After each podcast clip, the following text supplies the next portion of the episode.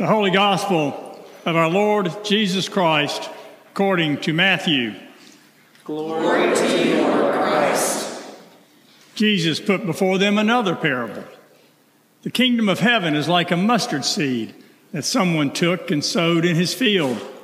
It is the smallest of all seeds, but when it has grown, it is the greatest of shrubs and becomes a tree, so that the birds of the air come and make nests in its branches.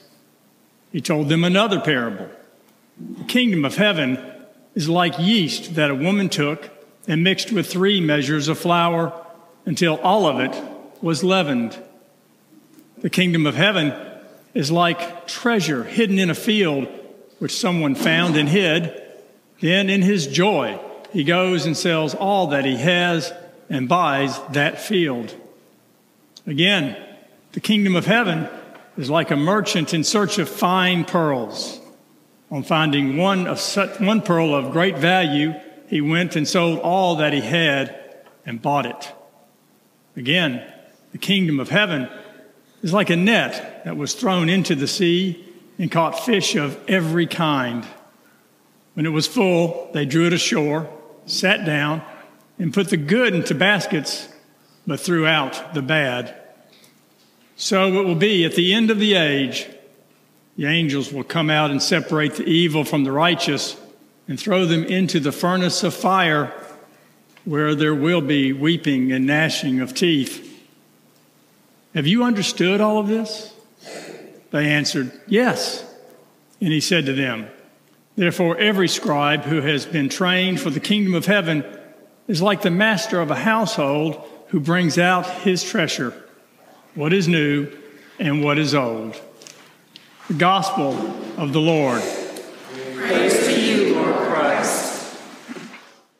I speak to you in the name of the one God, Father, Son, and Holy Spirit. Amen. Please be seated. Some of you know this already, but I love Genesis. I love the whole book, but I'm particularly infatuated with that portion of Genesis that begins with the saga of Abraham and goes through his ancestors. And the reason I am so intrigued with that part of, of Genesis is it's stories about folk that are just like you and me. Today we read a snippet of the story of one of those folk, Jacob. Now, as I was reflecting on today's lesson from Genesis, I couldn't help but think that really this would be the basis, a much better basis for a, a homily if it was combined with last week's reading. I fretted about this, and then I realized that the lectionary police will probably not be here today. So, what I'm going to do is I'm going to talk about this week's reading from Genesis and last week's. Now, admittedly, I can't ask everybody to recall what we read last week, so very quickly, I'll catch us up. How's that? This is last week's reading. Jacob left Beersheba and went toward Haran. He came to a place and stayed there for the night. He took a stone, put it under his head, and laid down. He dreamed there was a ladder set up, the top of it reaching to heaven, and the angels of God were ascending and descending on it. And the Lord stood beside him and said, I am the Lord, the God of Abraham your father, and the God of Isaac. The land on which you lie, I will give to you and to your offspring, and your offspring shall be like the dust of the earth.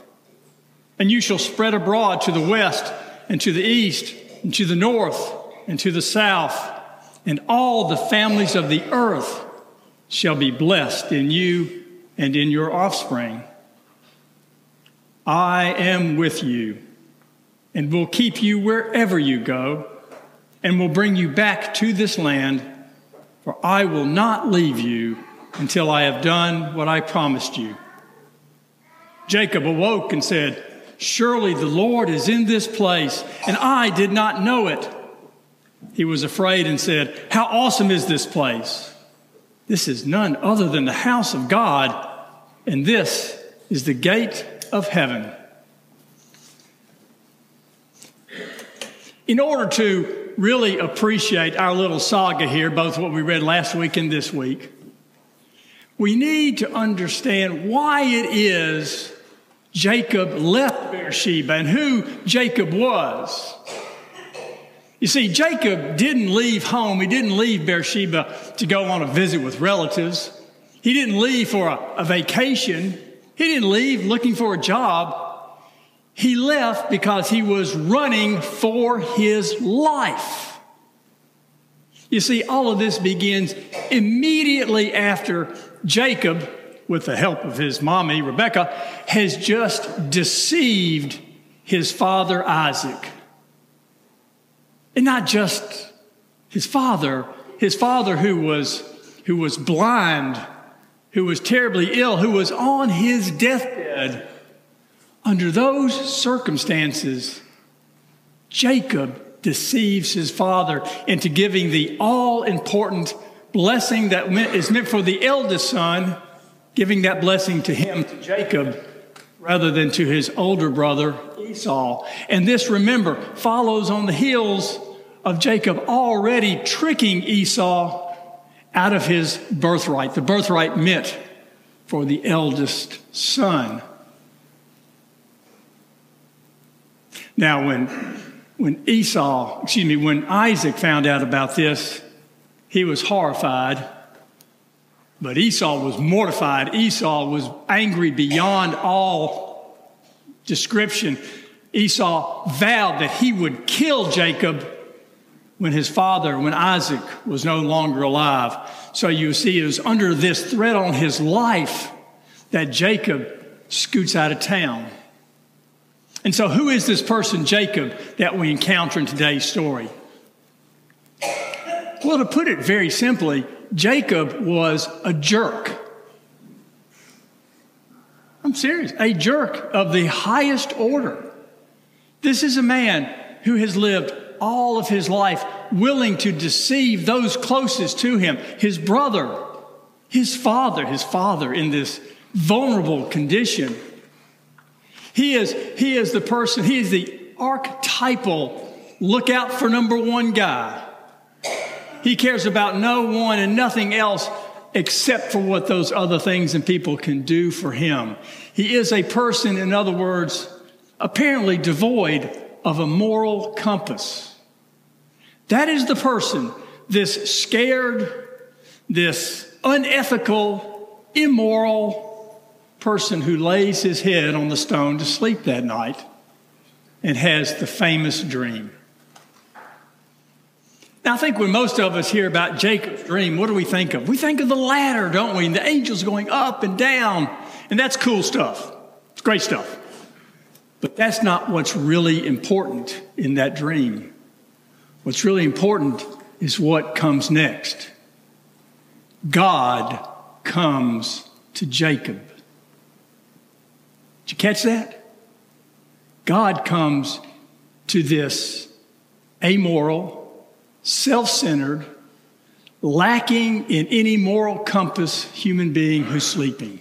God comes to that person, unbidden, uninvited, on God's own initiative. And God makes promises to Jacob.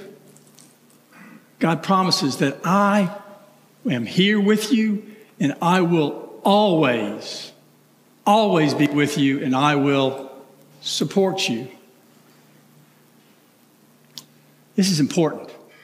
If Genesis is about folks like you and me, and God comes to Jacob, what about us? Well, first of all, I think we got a leg up. I'm willing to bet everybody here's got at least some moral compass where Jacob had none. God comes to each of us. God is already there with us. Now, I recognize for some that can be, included, a little bit scary. Don't really know want that I know that I want God to be with me all the time to know what I'm doing, what I'm thinking what I'm saying? As a friend of mine, a priest in Connecticut, once said in a sermon, we've got to get over this notion that God doesn't already know everything about us. And you see, once we recognize that God is already with us, God already knows everything about us. It will change us. It will change our relationship with God. It will change our relationship with those around us, just like it changed Jacob. The Jacob who awoke from that dream was a different person than the one who laid his head down that night. Jacob, for the first time, says or acknowledges God's presence. Until that moment in Jacob's story, he'd never even referenced the Lord. And now suddenly he recognizes that he is in the presence of God. He recognizes this is a holy place and he erects a shrine in respect towards God and God's love of him. So it's a changed person that then leaves this place and goes to see Uncle Laban. Now, if God comes to me and comes to you and comes to all of us and promises to always be with us and support us, that's great news, right? And we would like to think that there, you know, after that, everything's kind of hunky dory. But it's no fairy tale with Jacob after he leaves this place and he gets to see his, his uncle. In fact, to the contrary, now, this changed person, Jacob, has the tables turned on him. First of all, Jacob is now capable of loving someone other than himself. Because loving, as we talked about a few weeks ago, means being vulnerable. And yet, Jacob is now able to love Rachel. But the tables are turned, and the deceiver is now the one being deceived. He has to work seven years, seven years of indentured servitude to get a wife. Only it's not the wife he wants, right?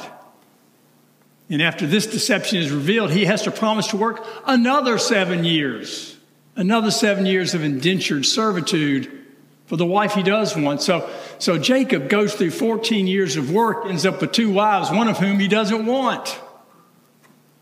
This is no fairy tale, is it? It's a long, tough road. The point is this that when God says, Randy, I will be with you, Jacob, I will be with you, I will be with all of you, I will never leave your side. That's not a promise of a, of a rose garden.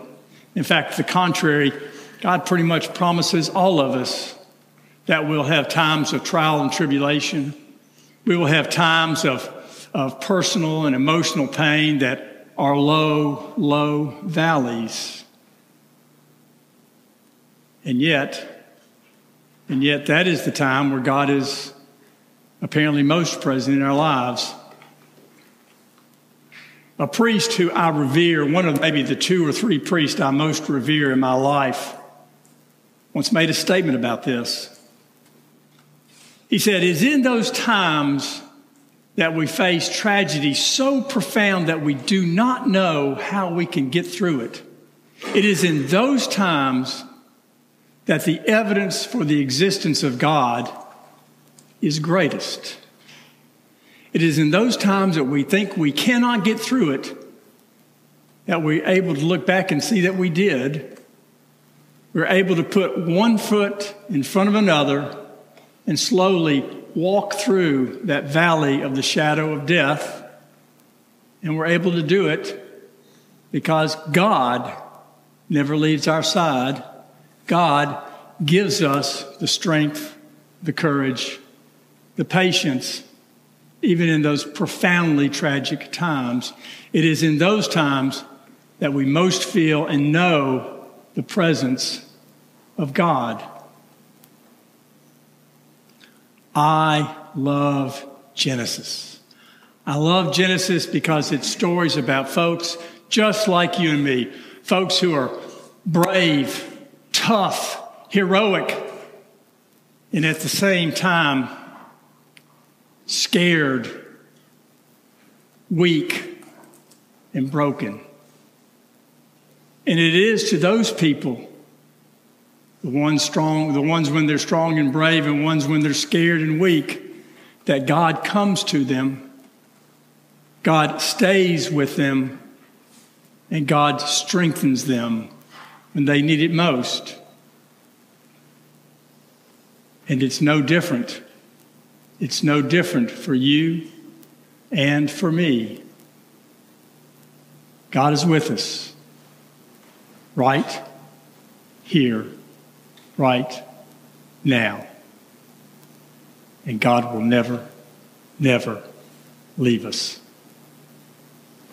Amen.